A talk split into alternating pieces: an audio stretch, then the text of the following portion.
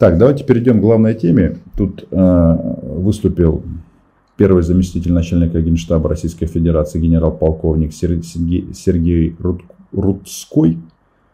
Я этих э, долбоебов видел пару раз, э, когда работал в Москве.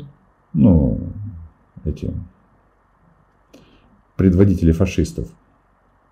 Так вот, э, у них тут обновилось количество погибших. Значит, по его словам, в ходе спецоперации, как они называют войну с Украиной, спецоперация или не война, погибло 1351 военнослужащий и 3825 получили ранения. И э, вот тут внимание. Понятно, что никто в это не верит. А, понятно, что они врут. И мы сейчас поговорим, а почему они врут. Дело в том, что, во-первых, оккупанты начали мутировать.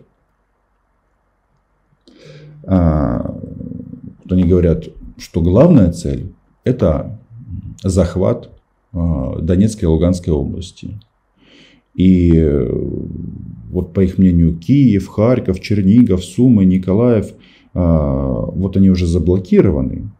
И Изначально мы не планировали их штурм, этих городов.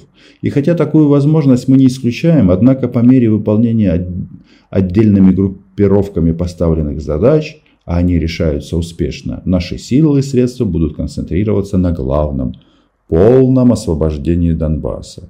То есть превращение Донбасса в российскую клаку.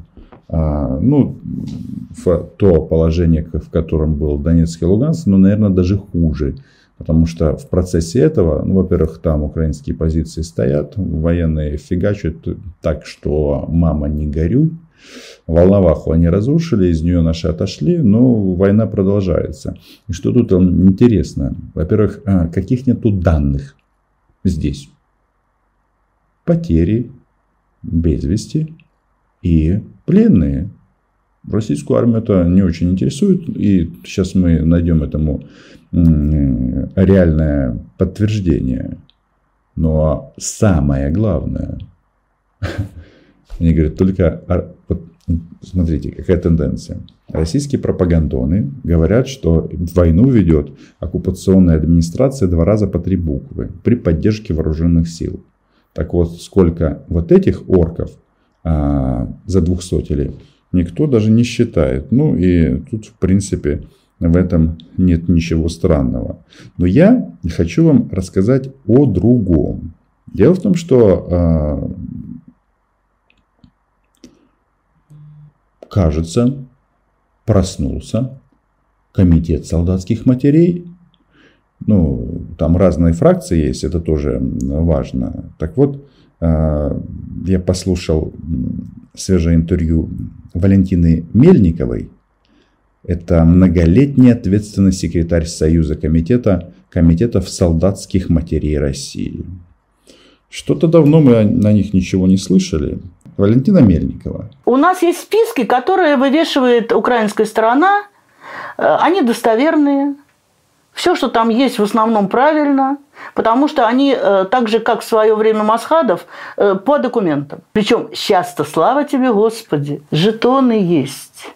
Вы же не представляете, какое это счастье. Вот он мальчик, вот он лежит на Грозном на улице, и никто не знает, кто он. Самое главное вы услышали.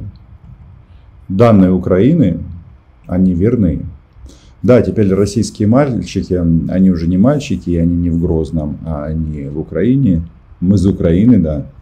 А трупы российских солдат разбросаны по посадкам. Но еще раз, что мы услышали? Комитет солдатских матерей. Украина четкую информацию сообщает о российских погибших и раненых, и плененных. Причем плененных по каким-то причинам в Генштабе России вообще не вспоминают. Ну, очевидно, они считают, что э, комитет э, матерей, солдатский комитет матерей России – даст указание женщинам а, фертильного возраста нарожать еще. А сейчас мне просто позвонила э, мать контрактника, э, их подразделение уже вывели оттуда, потому что у них потери большие. Она говорила, что делать, чтобы его снова не послали. Ну, мы там придумали написать вот самое, в Главное военно-медицинское управление, чтобы они э, организовали вот эту вот психологическую реабилитацию воевавших. Вот, потому что такие боевые действия, у них у всех психика подорвана нафиг, потому что Поэтому сколько там, какая там ротация, я не представляю себе. Бедные российские солдатики. Психика у них подорвана от э, таких боевых действий. А, в Генштабе сказали, что все хорошо, все по плану. А от чего психика подорвана? От убийств детей, женщин, да? Разрушения городов. Может, кто-то не очень успешно мародерер, мародерством занимался. Наверное, дело в этом, да? А, я напомню, что мы с вами слушаем интервью э, Валентины Мельниковой, которая является многолетним секретарем Комитета солдатских матерей России. И что-то удивительно, но, по-моему, ее Скобеева, или не так, сука Скобеева, не покажет никогда. А, по вашим оценкам, сколько погибших? У меня, честно говоря, оценки нет, потому что у меня есть списки, которые дает украинская сторона, и я склонна верить этим списком, потому что они поименные. Вот э, тут особенность. Вот, российские либеральные журналисты, так называемые, а это Гордеева э, живет где-то в э, Риге или ну, где-то в странах Балтии. Э, но при этом всякие у нее там с Первым каналом были терки, сейчас, наверное, уже нету. Вот как она пишет. То есть Комитет солдатских матерей говорит России, что данные Украины о погибших и раненых и плененных, они релевантны. Что делают либералы российские? Дают такую плашечку. В условиях боевых действий оперативно про проверить информацию, которую распространяют представители той или иной стороны конфликта, не представляется возможным. Да, вот и конфликт у нас кто с кем воюет, почему воюет. Ну, так, невозможно проверить. Хотя мы же слышим, что информация базируется на, на документах. Ну, ничего. Как э, говорил Жириновский, покойный, причем при жизни. Это Россия. Моих оценок нет. Я могу только э, исходить из того, что какая-то сторона дает какое-то какое э, число. Я могу оценить, правильно, неправильно. В принципе, верно. Э, теперь есть видео, и видео это подтверждает. Порядок такой приблизительно. Еще раз, да? А, представительница Комитета солдатских матерей России – она рассказывает, на чем базируются ее выводы. А либералы говорят, нет-нет, каждая сторона конфликта, она там что-то свое передает. Да, везде пропаганда. Правда нет, где-то все-таки посередине. Это конфликт того, всего. Главное не называть вещи своими именами. Насчет выйти, это не та, это не та страта социальная родителей военнослужащих к сожалению.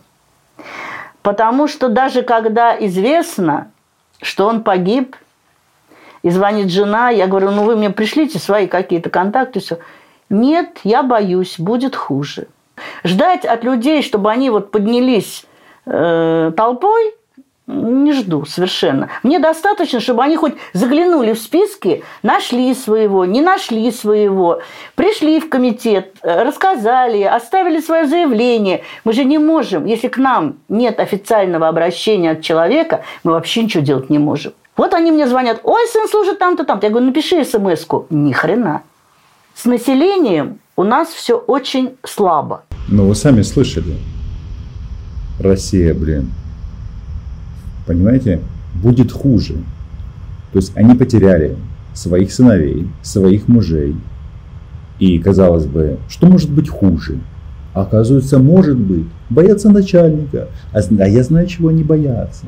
Они боятся, что их прокатят в части баблища. Вот чего они боятся.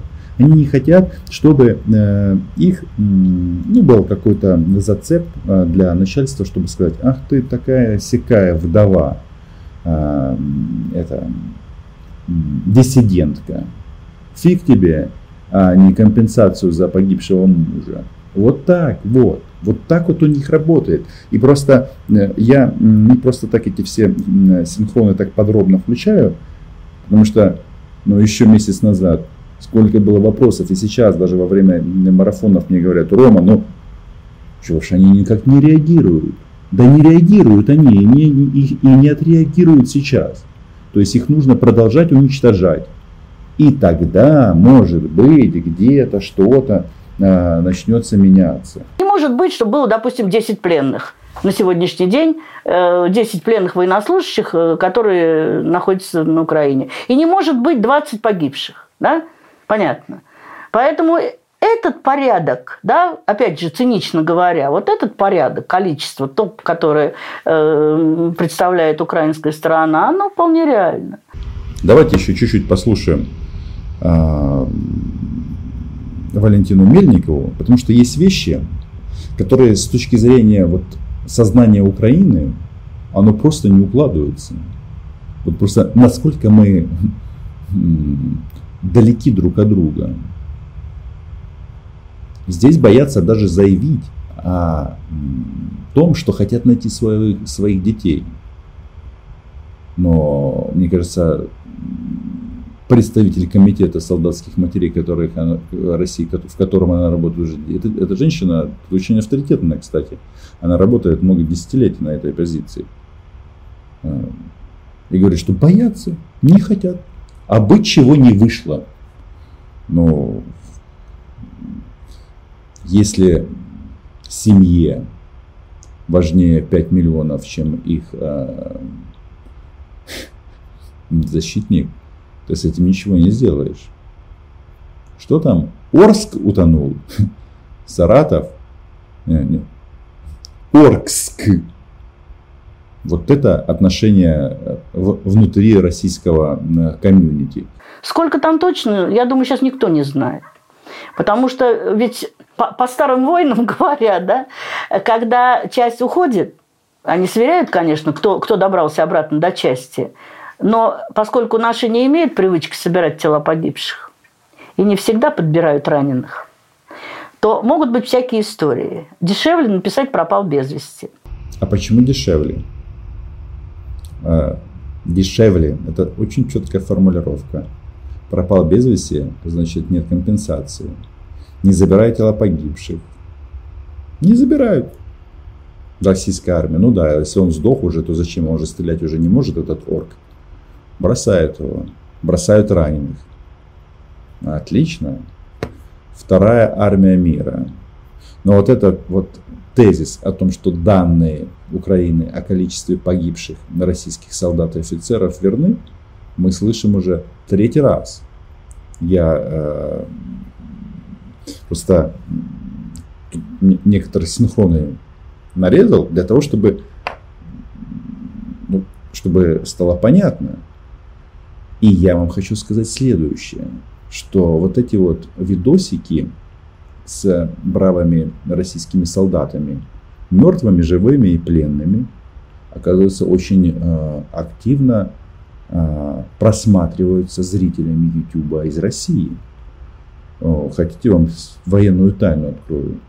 Вы знаете, что до войны меня смотрели в основном Украина. Где-то 60%, даже иногда больше 65%. Сейчас Украина 35%. Дальше идет Россия. И дальше очень маленькие показатели там, э, Беларусь, США и так далее. Я просто подозреваю, что многие из России и из Республики Беларусь смотрят через VPN.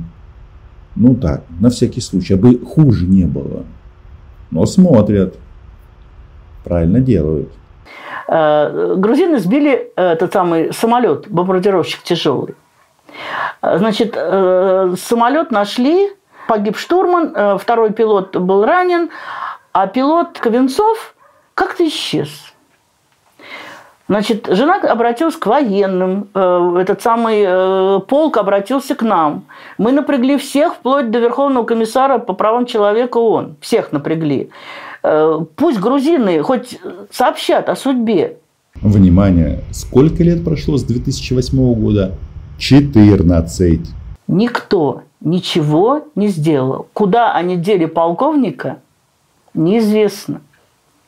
Жене командование сказало, вообще ты заткнись, иначе мы тебе квартиру у тебя отнимем, иначе мы тебе, значит, страховку не выплатим. Это, это не призывник, Катерина. Это даже не контрактник.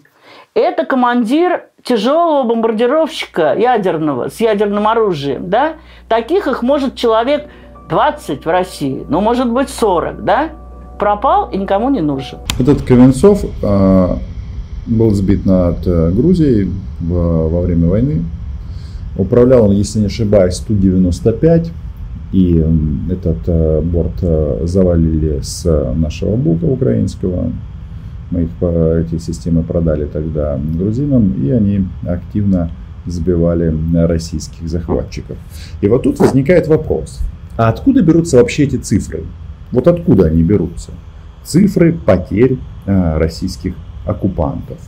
И тут мы с вами переходим к очень интересной э, части нашего стрима. Давайте-ка почитаем, а то я как-то давно не устраивал вам коллективное чтение а, о том, как все по плану идет у российских захватчиков. Значит, 24 марта сего года раз. 24 марта сего года была уничтожена вся батальонная тактическая группа 33-го 33 отдельного мотострелкового полка, воинская часть 82 717, населенный пункт Камышин 20-й мотострелковой дивизии. Что это значит? Что родственники российских военных, которые были призваны в Камышин, и, соответственно, семьи, семьи офицерского состава, можете уже начинать звонить в Комитет солдатских матерей России. Хотя, а, для вас это much, а бы чего не вышло, но вот уже вышло.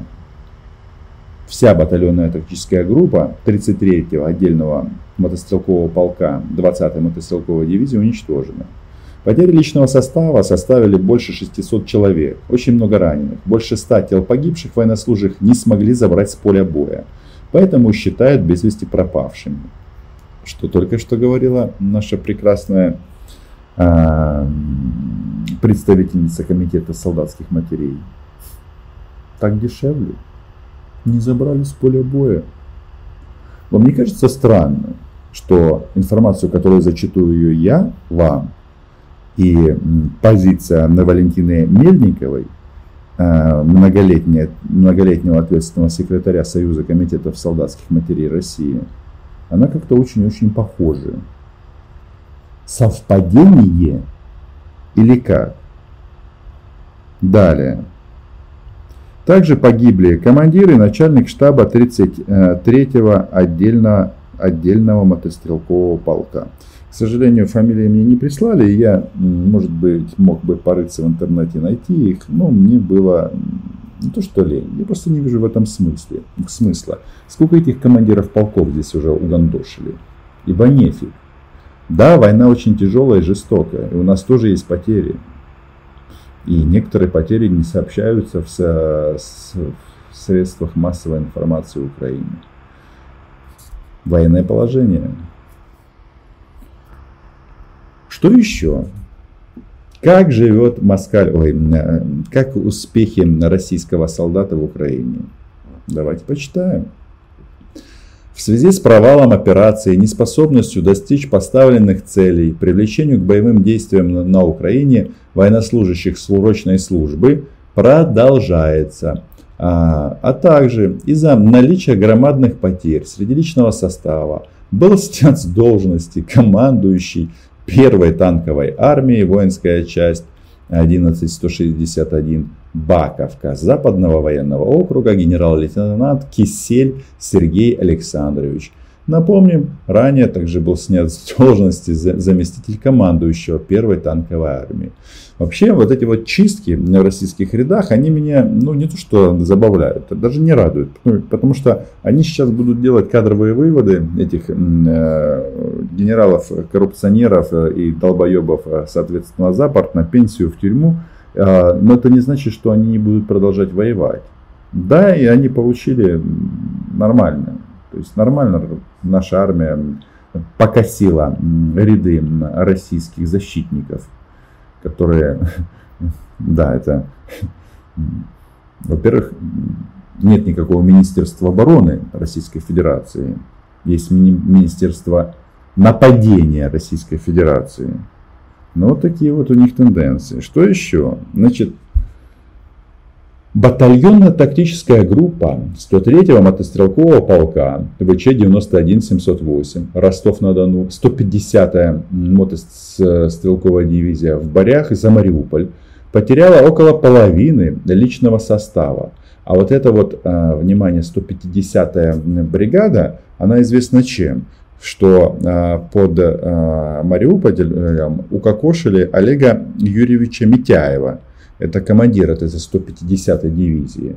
Но это было сколько? Неделю назад, а бои продолжаются. И вот сейчас мы говорим о батальонной тактической группе 103-го мотострелкового полка из Ростова-на-Дону. Я был в Ростове-на-Дону, казалось бы, неплохой городок. Живите э, и радуйтесь. Но нет, бляди, вам захотелось войны. И вот теперь у вас э, проблемы на работе. Так вот, как выяснилось позже, командир 103-го полка, подполковник Макушкин, отправил личный состав в бой без средств бронезащиты, что привело э, к тому, что множественные осколочные ранения получили более чем 180 российских военнослужащих. Яка сумна новина. Ну, и после этого кто-то должен говорить, что в России нужно бороться с коррупцией и с долбоебизмом. Нет, этого делать не надо. По данному факту назначено служебное расследование. Как обычно, все действия руководства происходят уже после потери личного состава. Это, кстати, нас тоже не может не радовать, потому что а, самый лучший российский солдат это каждый двухсотый. Почему? Потому что, а, перейдя в положение 200 они больше никого не убьют. Ни детей, ни женщин. Они не сдадутся в плен. И к российским пленным у меня, если честно, нет никакого снисхождения. То есть это не значит, что над ними надо издеваться и на них не должна распространяться Женевская конвенция. Нет. Нет снисхождения почему? Потому что кто такие пленные? Это те, кто пришли вас убивать, но у них что-то не получилось. И они говорят, ну да, мы хотели убить ваших детей и женщин, но у нас не получилось, и поэтому вот мы сдаемся. Путин там ла-ла, ла-ла, и ну и так далее.